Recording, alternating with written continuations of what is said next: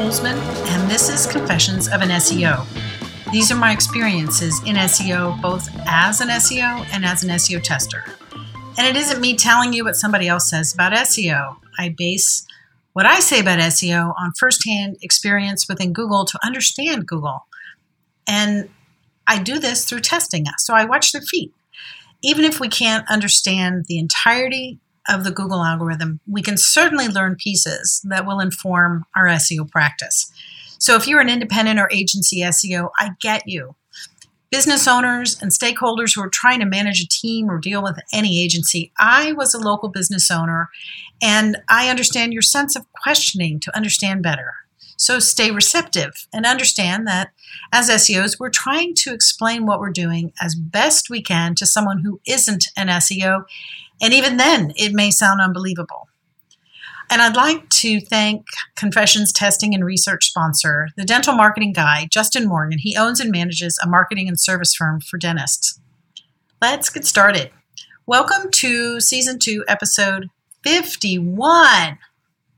Good morning it's cold here in Austin, and from what I can gather, pretty much everywhere. So let's grab our hot tea or cocoa and have some fun thinking about how we do our SEO, and in particular, how do we assess our SEO.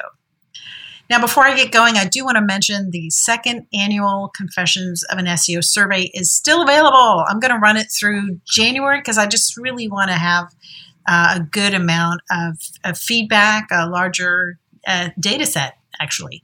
So it really takes less than two minutes to complete. And this is where you can tell me what you like, what you didn't like, what you'd like to see that you haven't, and to give me your thoughts so I can make this podcast something that you continue to enjoy and find value when we get together. Now, I've put it on the American Way Media Facebook page. It's pinned at the top. Or if you've got a pen, you can write the short link down. It's bit, B-I-T dot L Y, and then it's uh, slash C O A S, and then survey two. All one word, all lowercase. Now, when you spend hours every year talking to yourself in a room with a microphone, your two minutes really helps me keep this on track and making sure that it's something that you like and enjoy. Now, last week uh, on Confessions, I did a compare and contrast of sorts on the indexation research project and Google's new search status dashboard. Now, you might want to check out the December 22nd crawl or no crawl report, which is on YouTube, where I demonstrate how well the dashboard lines up or not, or guess the dashboard lines up with the data. Now, this week we're a couple days away from Christmas. I, I kind of thought it might be a nice time to step back, squint a little, and see what things look like. And um, also, I got a, a, what started all this. I got a cool subscription to Blinkist, which is totally not a reader's paradise. You know, it's like the crib notes. It's a I want to know without reading type of information on various books. Now, I have an interest in business and technology, so I got a suggestion that popped up called Think Again. Now, it's about the science about changing our minds, how to persuade others to change theirs, and how bias and assumptions come uninvited or not to all of our decision making. So, where am I going with this? Well, one of the sections, um, it, it, was titled uh, In a Constantly Changing World, It Pays to Change Your Mind. And, you know, like I wondered, did they really mean pays, like as in helps businesses?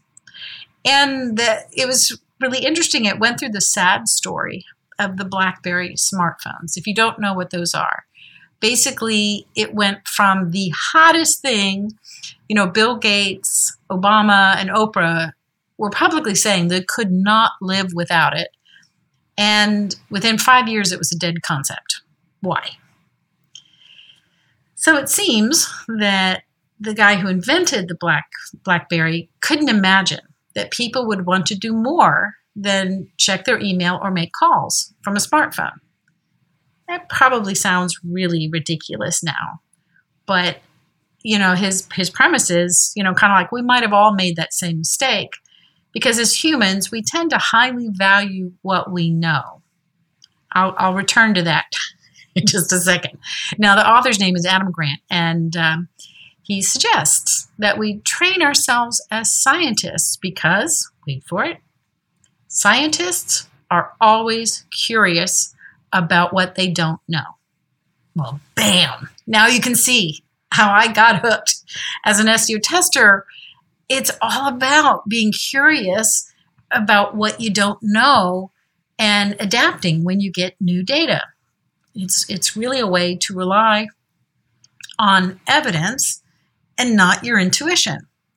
So now you see that I'm reading this thing as an SEO tester, as part of an SEO team, and I'm, I'm ready to buy this book. There was a study, I, would have to find out which one it was specifically. I, will get the book and I'll tell you. Um, but it was done on Italian startups. And they found that the, the founders who approached their business just like a scientist, where everything is a test, made more revenue and had more customers than those who did not. So, hence the hypothesis that it really does pay to rethink what you think you already know, or maybe rethink what you might not know that you don't know. so normally I get ebooks, but lately I've really been enjoying the off the screen time. So I'm waiting for the book to get here, but I didn't want to wait for that to share it with you. Um, and there's more. It kind of it goes on and it talked about organizational culture. Now I know we like, right? Who wants to do that? Because that sounds like a corporation. True, but pretty much everything, like even if we're running our own businesses, that's that's a organizational culture, what we do within our own businesses.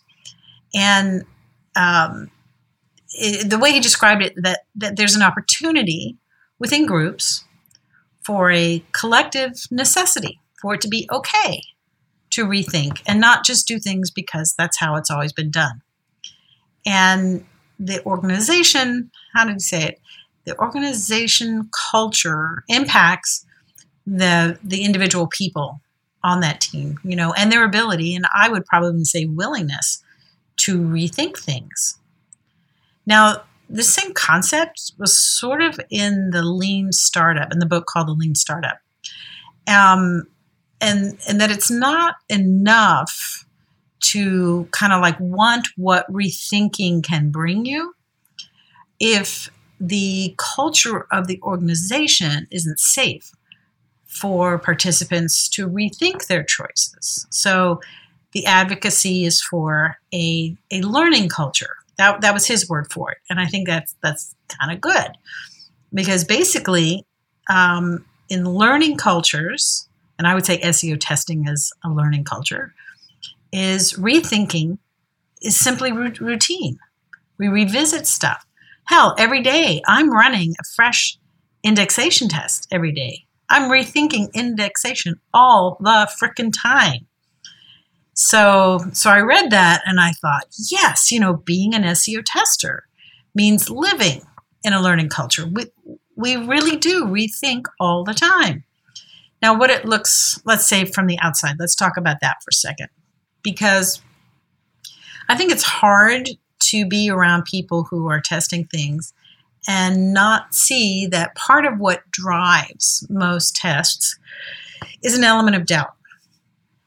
And it seems that um, my experience has been in the field of business, if you show anything that remotely looks like you have doubts about what you're doing or the or that there might be a better way to do it. You just haven't found it yet.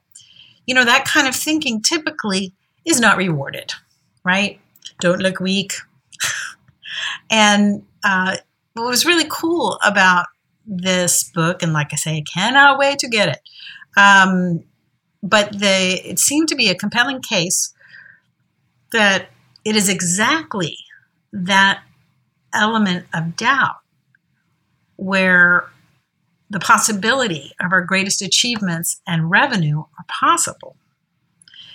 Now, that in an organization, let's say a business maybe with an in house SEO team, you know, when you have a performance culture, um, the, the, the way he was wording it it was kind of like it's not as valuable, um, let's say, a, a leadership option to to acquire a performance culture.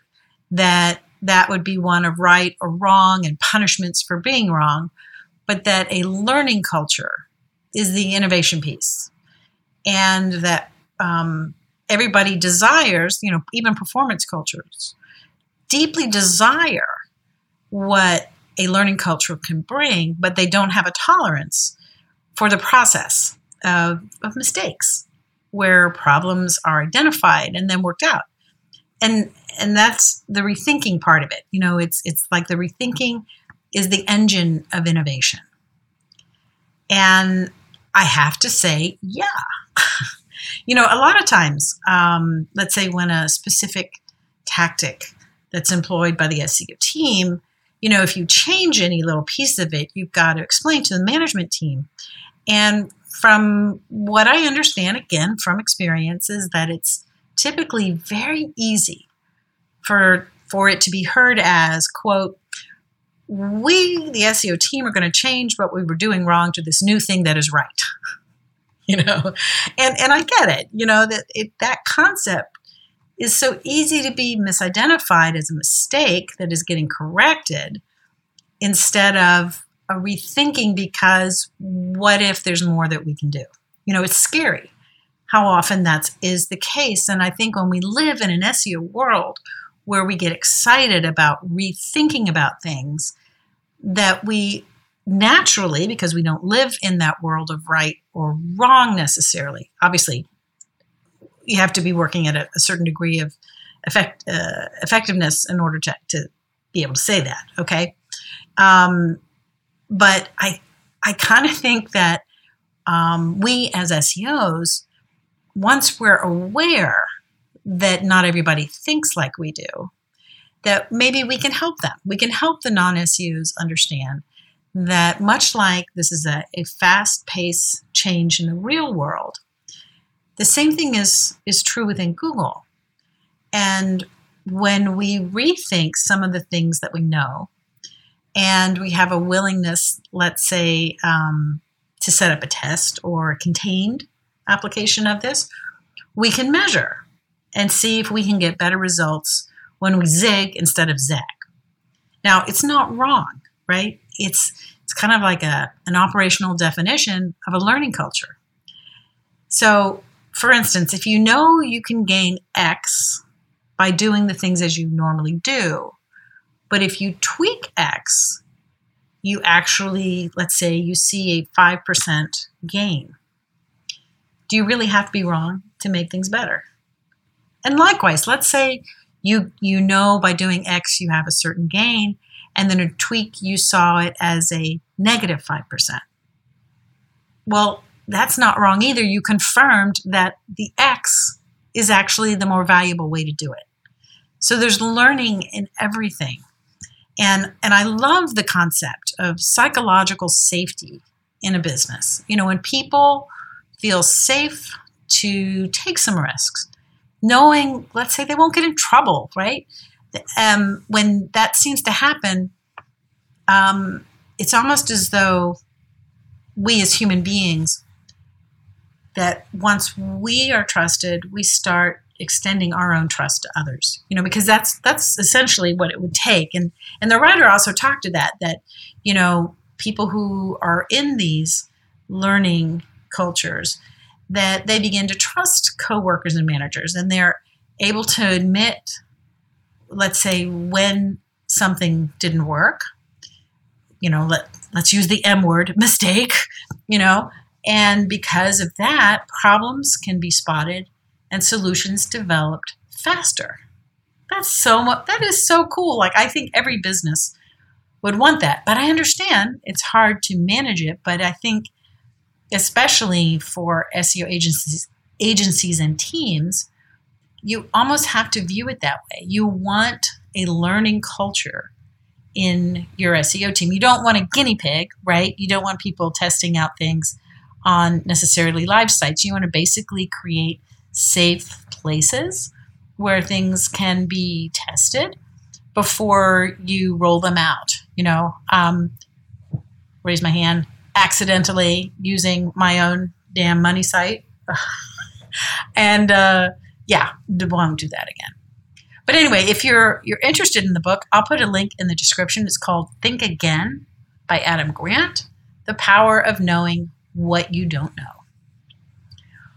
Well, that's going to do it for today. I'm wishing everyone who celebrates their holidays in December um, the most wonderful time of the year. And for SEOs, we get to spend some good time with family and friends. Remember to catch the daily crawl or no crawl report. You can find them in YouTube, even during the holidays. So just search for crawl or no crawl and put YouTube at the end of it, and you'll see it. I'll also put a link in there. Now, uh, as I mentioned before, next month uh, the Forensic SEO training course starts on January 19th. If you're interested, check it out. ForensicSEOtraining.com, and it's a live training. Thank you for being a listener. There's only one more 2022 episode. Thank you to all the sponsors of Confessions that help support this work for themselves and others. Please take the Confessions second annual survey. There's a link in the description. It's been my pleasure to be with you, and I will see you in the SERPs.